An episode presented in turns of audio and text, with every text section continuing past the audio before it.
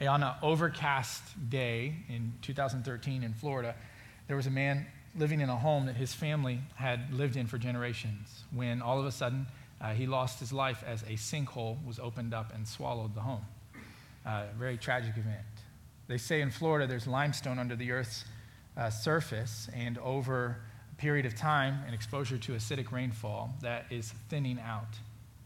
And there are pockets and places in the state where uh, the home's foundation, which is really inadequate uh, for the homes, gives way uh, to these sinkholes and they fall in. And keep that in mind today. Uh, Gordon MacDonald is an author, and he talks about this. He says, Hey, we have two lives. We've got what we, he would call the outer life and the inner life. The outer life is your social networks, the people that you relate to.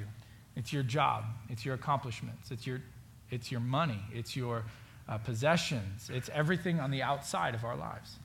He says, Your inner life, though, that's where your character is formed. That's where you're being shaped into who you're going to be. That's where certain things take place in your heart and in your mind. Um, and if you're not careful, uh, you can neglect the outer life at the expense of, or the inner life at the expense of the outer life. He writes these words The result is that our private world, our inner life, is often cheated and neglected because it does not shout quite so loudly as the things on the outside. It can be effectively ignored for large periods of time before it gives way to a sinkhole like cave in. Before you know it, the more you neglect the formation of your character on the inside and you just put out something on the outside for people to see, or you just pay attention to the outside things in your life before you know it, the foundation's being withered over and over and over again. And then finally, a storm comes that compromises the integrity of the foundation you're building your life on. And a sinkhole of character, a major catastrophe in your life takes place, and it compromises your character. This is why we're preaching this series on the fruit of the Spirit. The Apostle Paul, who's simply writing a letter called Galatians to a church that had been really exposed to a lot of pressure in their culture, the Roman culture had really pressured the church in Galatia. This dog eat dog type world. This is number look out for number 1, make your achievements, go after all of your goals at any expense. That's the Roman culture. As a matter of fact, if you've heard the phrase that climb the social ladder that originated in Rome. This idea that no matter what it took, you had to get to the next rung on the ladder. You had to get more exposure, more power, more influence, more money. Everything is about taking that next step. And it doesn't matter who you have to step on to get there. It doesn't matter what you have to compromise to get there. It doesn't matter what you have to give up to get there. Make sure that you get to that goal no matter what. And for the life of me, can't think of another culture in the world that's been anything like that and any kind of pressure that would be on people to do that. But this is the world Paul lived in. This church in Galatia had, had this letter arrive from the Apostle Paul that was really pleading with them to pay attention to their inner self. He's really talking to them about, hey, make sure you pay attention to what's going on on the inside, not just all this stuff that the culture's telling you to pay attention to around you. And he really pleads with them. And we've been taking uh, the last few weeks looking at Paul's spiritual fruit basket, if you will. And each week we're taking a piece out and examining it and saying, okay, this is what Paul says the Holy Spirit wants to develop in our life. What does it mean? What does it look like? Why does that why does he want that to be a part of what we're building our life on? Why is that so foundational to the formation of Christian character? And so these are some of the pieces of fruit that he talks about in Galatians 5. The fruit of the Spirit is love, joy, peace, patience, kindness, goodness, faithfulness, gentleness, and self control. Now, we've looked at the first three of these love, joy, and peace. And they're kind of hard to measure. They're a little more philosophical in nature. They're hard to put like a, a, measure to it and say, okay, how well are you doing at love and joy and peace? And so we've kind of explored those and how they're really incorporated into the Christian life. And now we get to this one that's a little more gritty. It's a little more personal, it's a little more practical, it's a, a little bit easier to measure. It's patience. It's the least favorite one. There are times when you get up to preach and you feel like, okay, like I'm going to teach it. There are other times you get up to preach and you're like, I don't know that I'm the right guy for this. I feel kind of inadequate teaching. Today's one of those days. Because I don't know about you guys. Let me, let me ask you this. How many of you would say you're a patient person? Raise your hand. And don't take time to raise your hand. It's not a good joke. Anybody? How many of you would say that you're married to a patient person? That's a freebie, guys. All right? That's a softball pitch. Put your hand up. Okay? All right. So me, I'm not patient. I've not really been patient. I've, it's not a characteristic people would use to describe me in my life. I mean, all kinds of situations can paint this picture. Some of you know this about me, but when I got uh, engaged to my wife, I was not a very patient person with this. Uh, her dad, David, uh, was flying to Tampa, Florida, to perform a wedding, and we were both in college in Florida at the time. And just so happens, Sarah was on the volleyball team at the college, and they had a uh, tournament in Tampa. And so I was like, all right, I don't have anything going on this weekend. I'll come over and watch the tournament. And, and that's in my mind, I'm like, that's where I'll ask your dad if I can marry you. I'd only met her dad like two times, and I was scared to death of him. And so we arrive uh, at this volleyball tournament. We're sitting up in the bleachers, and I couldn't get the words out. Man, I was so nervous. It was like instead of saying what you would normally say to like the person you're asking if you can marry their only daughter, eh, you would normally say like, "Hey, I love her. Here's why I love her. Here's my plan. Here's what I'd like to do. Here's why I love your family." I'm so all that came out of my mouth was Sarah Pretty, rub, love her. Like it was just pathetic. it was really, really pathetic. Okay, and he cut me off, and he's like, he's like, "Look, like you're struggling. Uh, we'd love for you to be a part of the family." I'm like, "Praise the Lord." So then I lied to her, which is always good to start out. Uh, so I told her a lie. She said, Hey, did you and my dad have a serious talk? I was like, A serious talk at a volleyball game? Who would do that? No. And so then we leave, and the guy calls me on the way back from Tampa. I had her ring designed by a friend, and the friend's like, Hey, the ring's done. You can come get it. And I'm like, Oh, sweet. Okay, so I lied to her again and said I got to run an errand. Uh, and so I dropped her off at the school, and I went and got uh, the ring. And I told her it was something for the church that I was working at at the time. It wasn't. I got the ring, and then I came back, and my roommates were there, and I said, Dude, I got the ring. I'm so excited. Her dad said, Yeah. Well, when did her dad say yes? This morning. So, what are your plans? I said, Like tonight. Like, I'm going to ask her tonight. Like, what? You kidding me? I got yes, I got ring. I'm going in. Like, this is, we're doing this. And they're like, No, dude, you got to make this. So it's like, no, I got it. And so I went and I knocked on her door and she answered and I said, hey, let's go to the beach. I'm like, this is awesome, the beach. We're in Florida. She's like, I got a headache. I don't want to go to the beach. It's a 40 minute drive. I'm not up for it. No, like, let's really, let's go to the beach. and she's like, no, we're not going to the beach. I was like, ugh, how about a park? And so that night we went to a park and I proposed. I didn't want to wait. I was not very patient. But here's the deal it worked out, okay? 12 years in. Will I let my kids do that? No. But it worked out for their parents, okay? Other times in my life, patience and experiencing patience hasn't always been like funny. It's been a little more serious. When other people have displayed patience with me, it's gone a long way and meant a lot to me. This is a picture of Nate Bush. And Nate was the, youth, the local youth minister in the town that I was living in growing up. And as a high school senior, uh, I was a very angry kid. Did not have any exposure to church. I had a really foul mouth, a bad temper. Really didn't want anything to do with God or church. Really had never even heard the gospel. And I was just mad because of the childhood that I had had to live through. And so I would go to this park on Tuesdays and Thursdays, and this guy would show up. And every Tuesday and Thursday, you always remember the details when they're important, right? I would get a ride home from the park in his beat up pickup truck that he thought was the coolest thing ever. And he would buy me a Gatorade every Tuesday and Thursday for four months without missing a Tuesday or Thursday. Four months. And he just let me wrestle through my questions. I'd ask him questions, and he would be so patient and so kind. And I was just wrestling with God and with this idea of God and this idea of Jesus and saving me and all these things. And he just patiently endured. And after four months, he, he asked a question that I'll never forget. He said, Hey, for four months we've asked, we've been answering, what's keeping you from making a decision for Jesus? He, the next morning, he baptized me. But what I remember about the question that he asked me is that the question wasn't for him. He wasn't just trying to convert another kid. Like he was really asking because he was patiently waiting for me to be ready. And he wanted to see where I was at. Now, what I learned from this guy that day, I've struggled offering to other people. Like, patience hasn't come easy for me. It's not one of those virtues that you're like, yeah, this is easy, guys. Like, we got this. No, like, what I learned from him that day has been a struggle for me to pass on. I like the way Lewis Smedes describes waiting and patience. It kind of, I resonate with it. He says this Waiting is our destiny as creatures who cannot by themselves bring about what they hope for. It's like, I can't make this happen. I've got to wait. We wait in the darkness for a flame we cannot light. We wait in fear for a happy ending we cannot write. We wait for a not yet that feels like a not ever. Waiting is the hardest work of hope. It's hard to extend patience, it's hard to even receive it at times. It's hard to wait, it's a struggle. Now, what's fascinating about this word that Paul uses in Galatians 5 is that there are multiple words in the Greek language, which is what your New Testament was written in, that can communicate the idea of patience. And the one he uses here is really interesting. Uh, it could be translated very simply slow to become angry. Older versions of the Bible, maybe your version here in Galatians 5, uh, talks about it as long suffering. What it literally means is that you're willing to live with a di- difficult situation for a long period of time. Like, that's no fun, right? Other biblical words, they'll talk about patience in terms of your circumstances or your situation.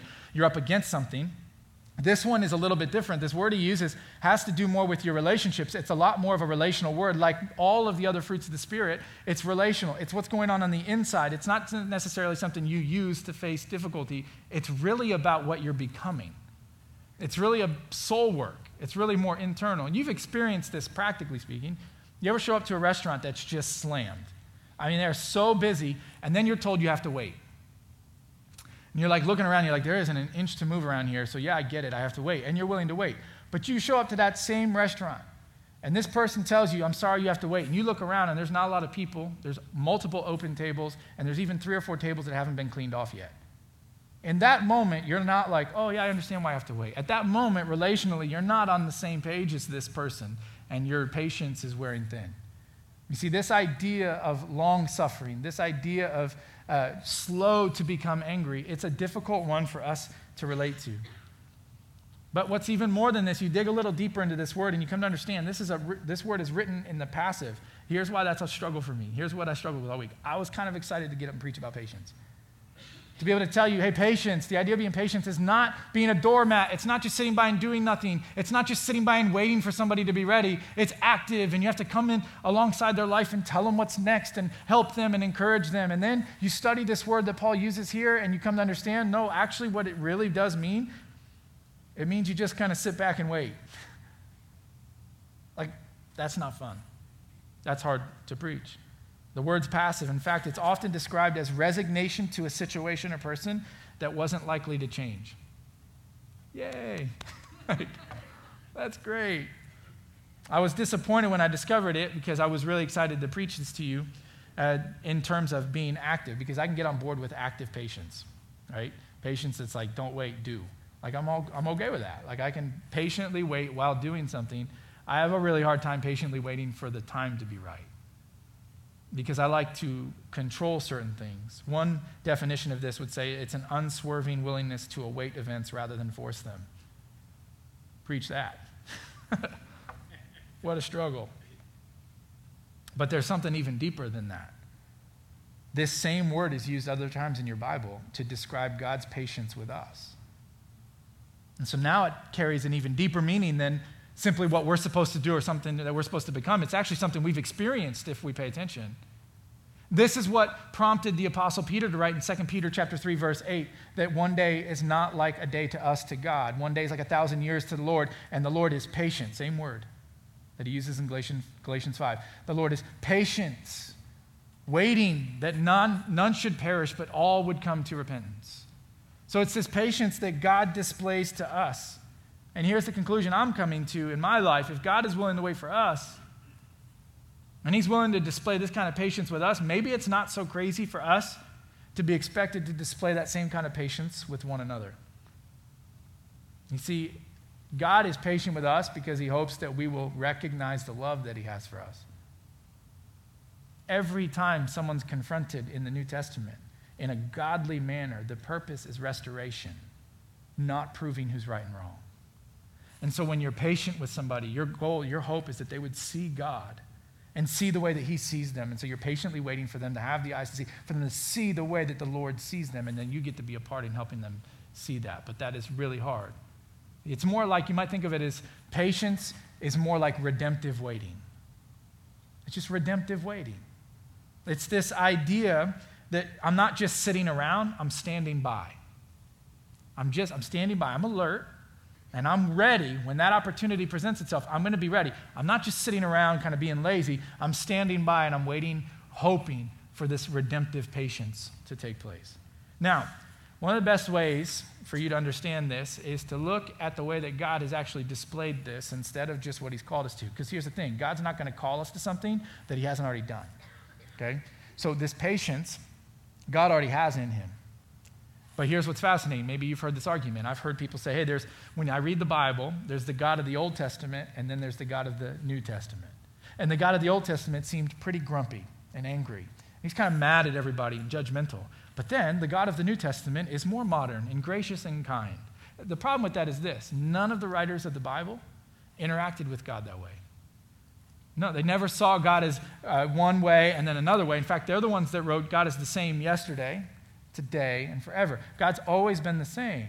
And so, for us to understand what he's calling us to, we can look all the way back to the Old Testament and see how God interacted with his people. Do you remember the story of Exodus? It's a story in your Old Testament, in your Bible, where God's people, the Israelites, have been held captive for 400 years by the Egyptians.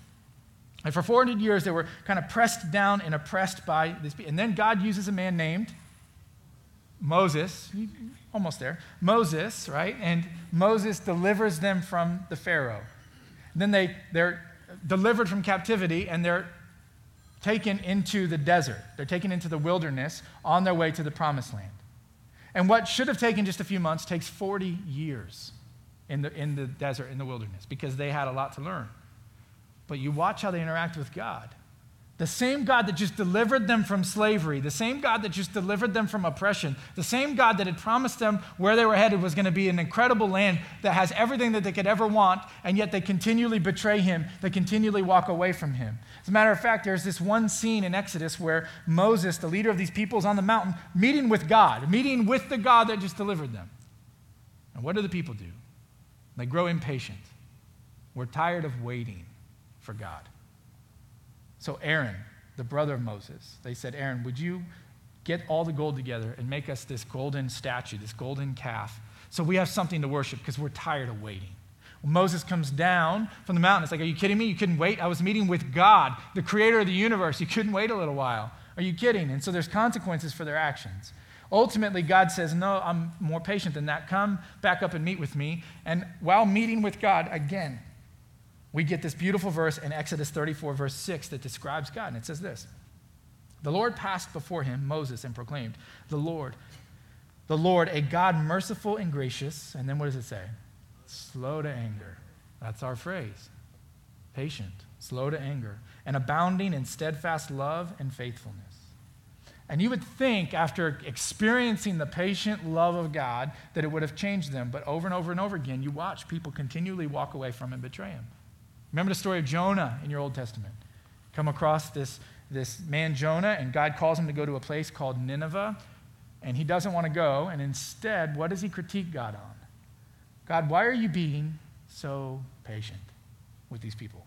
Should you not just judge them? Should you not just destroy them? They don't love you, they don't listen to you, just destroy them. And he critiqued God on his patience until he finally realized God wasn't just being patient with Nineveh, God was being patient with Jonah until he was ready to mature and grow. God, God was never sitting around with Jonah, but he was standing by, waiting for him to mature and grow. This week, um, we do this thing at the church called the Read Scripture app. If you, if you want to download it and join us, just jump right in. It's a really neat way to read through the Bible, and we're doing this together as a church. Well, this week you're going to read about a story about someone named Hosea. You're going to read the book of Hosea. And Hosea is a story about um, a wife who's unfaithful and a husband who's patiently enduring over and over and over again, but it points to a bigger picture, a picture of God. And here's, you're going to read on Wednesday of this coming week out of Hosea chapter 11, and here's what it says describing God. It says, When Israel was a child, I loved him. And out of Egypt I called my son. Remember, we just talked about that. The more they were called, the more they went away. They continually left me. They kept sacrificing to the Baals and burning offerings to idols. Yet it was I who took Ephraim to, taught Ephraim to walk and took them up by their arms and they did not know that I had healed them. I led them with cords of kindness and with bands of love. I want you, I mean, if you got a Bible, highlight that. Despite their continual leaving me, I led them with cords of kindness and bands of love, and I became to them as one who eases the yoke of their jaws, and I bent down to them and I fed them. Slow to anger steadfast in his love, enduring, patient with people, not sitting around, but standing by, waiting for them to recognize all that he has done in their life, continually showing his patience and his love. This is the God of the Old Testament. The same one we see as grumpy and judgmental and angry in our culture is anything but. He's continually patient and loving and enduring and standing by and waiting for his people to be ready to see all that he has done for them. Well, in addition to looking how God models this, it's always good to look at how Jesus models that what he's called us to live out as well, because Jesus modeled everything he's called us to do. And so Jesus himself was patient. I think one of the best examples of the patience of Jesus comes in his interactions with his close friend Peter. Now, Peter was Jesus' right hand man. He was loud and bold and oftentimes got himself into trouble with his mouth. Never met anybody else like that, right? And, and continually had to like correct what he said. And he was just always going after things and always talked about how he was going to defend Jesus and be there for him until the night that Jesus was betrayed. Where do we find Peter? This bold leader that said he would never leave or betray Jesus betrays him three times in one night. Three opportunities to defend Jesus, and he denies him. Then he watches him die. This teacher, this leader that he proclaimed to love and want to defend and be there for, and he watches him die. And then, toward the end of John's gospel, we see Peter is on a, on a boat, lonely, upset with himself. And then we watch Jesus and Peter, after Jesus does this little thing we like to call resurrection. He comes back from the dead after being betrayed, and, and now he gets to interact with Peter again post resurrection. And I would love to open the Bible every once in a while and just read Jesus respond to Peter the way I would. I just think it'd be really cool. Not, in the long run, I understand why it doesn't happen, and I'll get to that in a moment. But how cool would it be to open it up and, and Jesus say, Hey, Peter, come here. We need to talk. like, hey, what was that about not betraying me three times? Take a seat, son. Let me tell you something. Who was right and who was wrong, Peter? Like, that's not what he does, though. You read the response of Jesus, and I don't know about you, but it humbles me. It humbles me because it's not the way, it's not the patience I would have extended. Look at the interaction they have, John 21. When they'd finished breakfast, so he makes him a meal, not how I would have led into it, but he makes him a meal. And Jesus says to Simon Peter, Simon, son of John, do you love me more than these? He said to him, Yes, Lord, you know that I love you. He said to him, Feed my lambs. He said to him a second time, Simon, son of John, do you love me? And he said to him, Yes, Lord, you know that I love you. He said to him, Tend my sheep. He said to him a third time, Simon, son of John, do you love me? Peter was grieved because he said to him a third time, Do you love me? And he said to him, Lord, you know everything. You know that I love you. And Jesus said to him, Feed my sheep. A little bit abstract what he's talking about. See, he had told Peter earlier on that, hey, you're going to be one of the leaders in the church. You're going to be, you're going to be a part of this. And then Peter betrays him three times and feels like, no way I can be a part of this. And in his patient long suffering, his slowness to anger, and his deep love for Peter, Jesus restores him not once, not twice, but all three times, making up for all three times that he had betrayed him. And he completely restores him. He completely gives him back everything that he needed to understand that he was loved and cared for. You see, he was intentional, he was patient. Every time he had to confront somebody, the goal was their restoration, not pointing out who's right and wrong. Not for his own sake, but for them. Right? Picture this Peter later on in his life.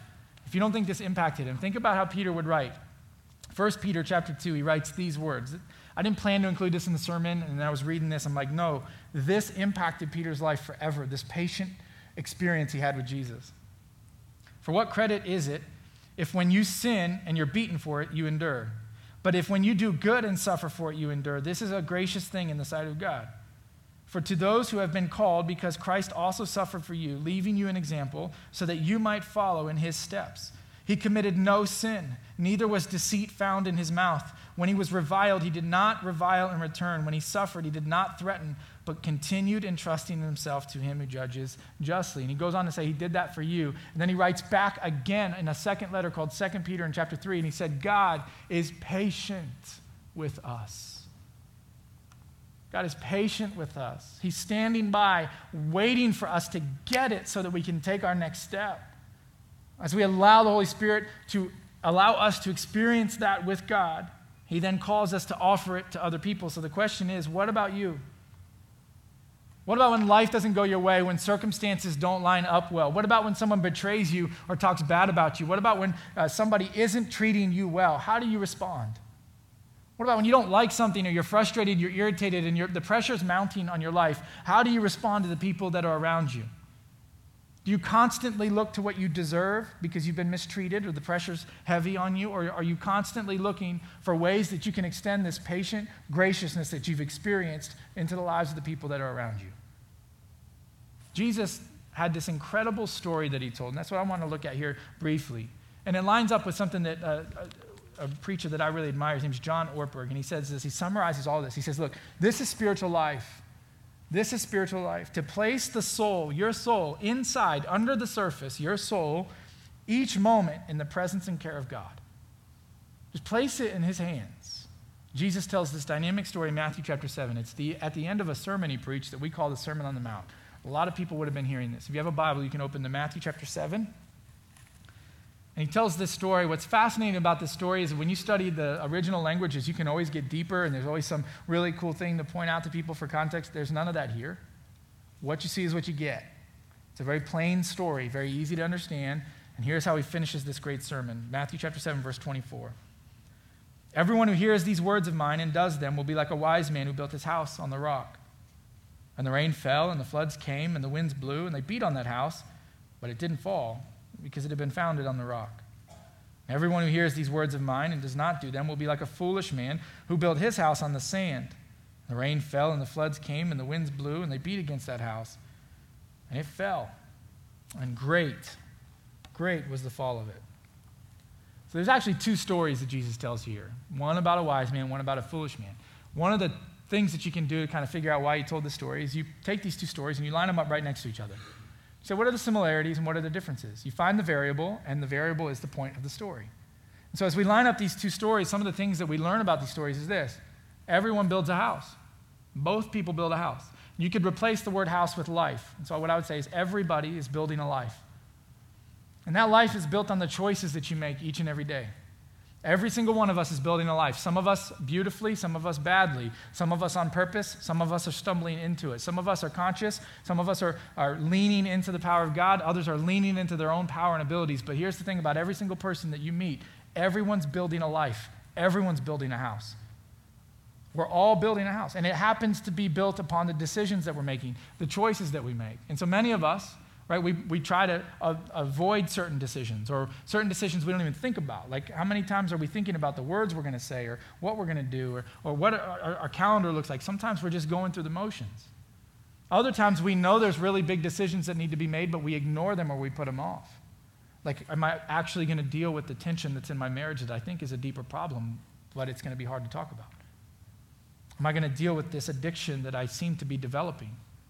Am I going to deal with this pornography addiction that I might have, or this desire to look at it? Or am I going to deal with this drinking that I've been doing that I know deeper down is a bigger problem than I'm letting on, but it's a problem?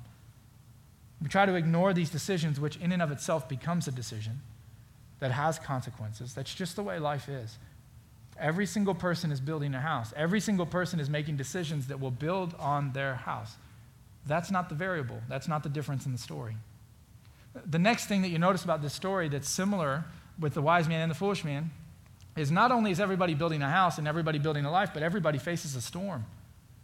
Every single person in life is going to face a storm. And here's the thing there's no such thing as storm avoidance. This is not a story about trying to find better weather or trying to get away from the possibility of the storm. I grew up in Florida. I now live in Indiana. Where's the better weather? It's in Florida, right? Like, thank God for Florida, minus sinkholes, okay? Like, it's great, minus the sinkholes. It's not about trying to go from Indiana to Florida to get better weather. That's not what it's about. It's about something much deeper than that. See, everybody's going to face a storm in life, a difficulty that comes your way. And here's what I've learned about the storms in my life the strength of the storm reveals the strength of the foundation every time. Every single time. The storm wins. It's going to reveal the foundation that your life is built on.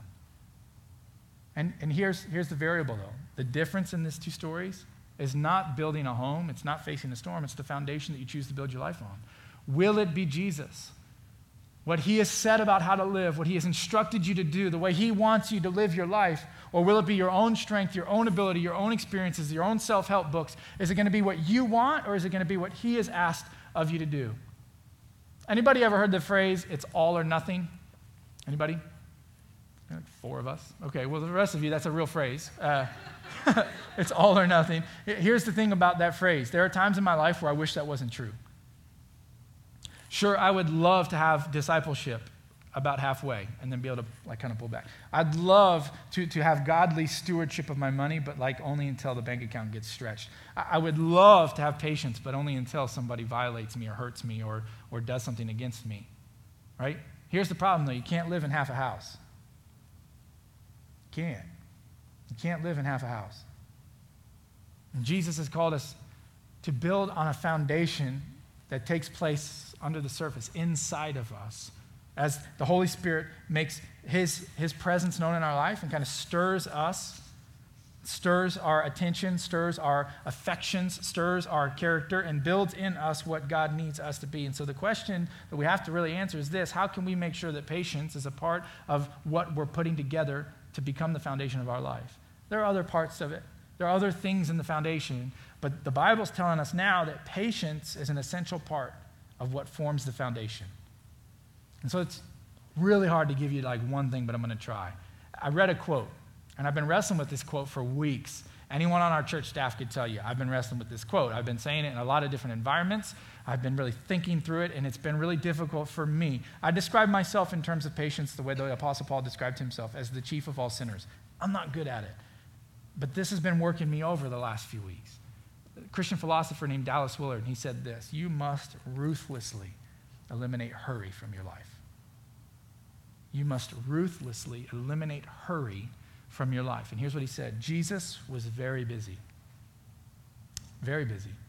Look at all the people he interacted with. He had to heal some people, he had to teach the crowds, he had to teach the disciples, he had to meet one on one with some of the disciples, he had to go and meet with all the religious and, and, political leaders. He met with sinners, he went to people's homes, he was constantly traveling. Jesus was busy, but he was never in a hurry.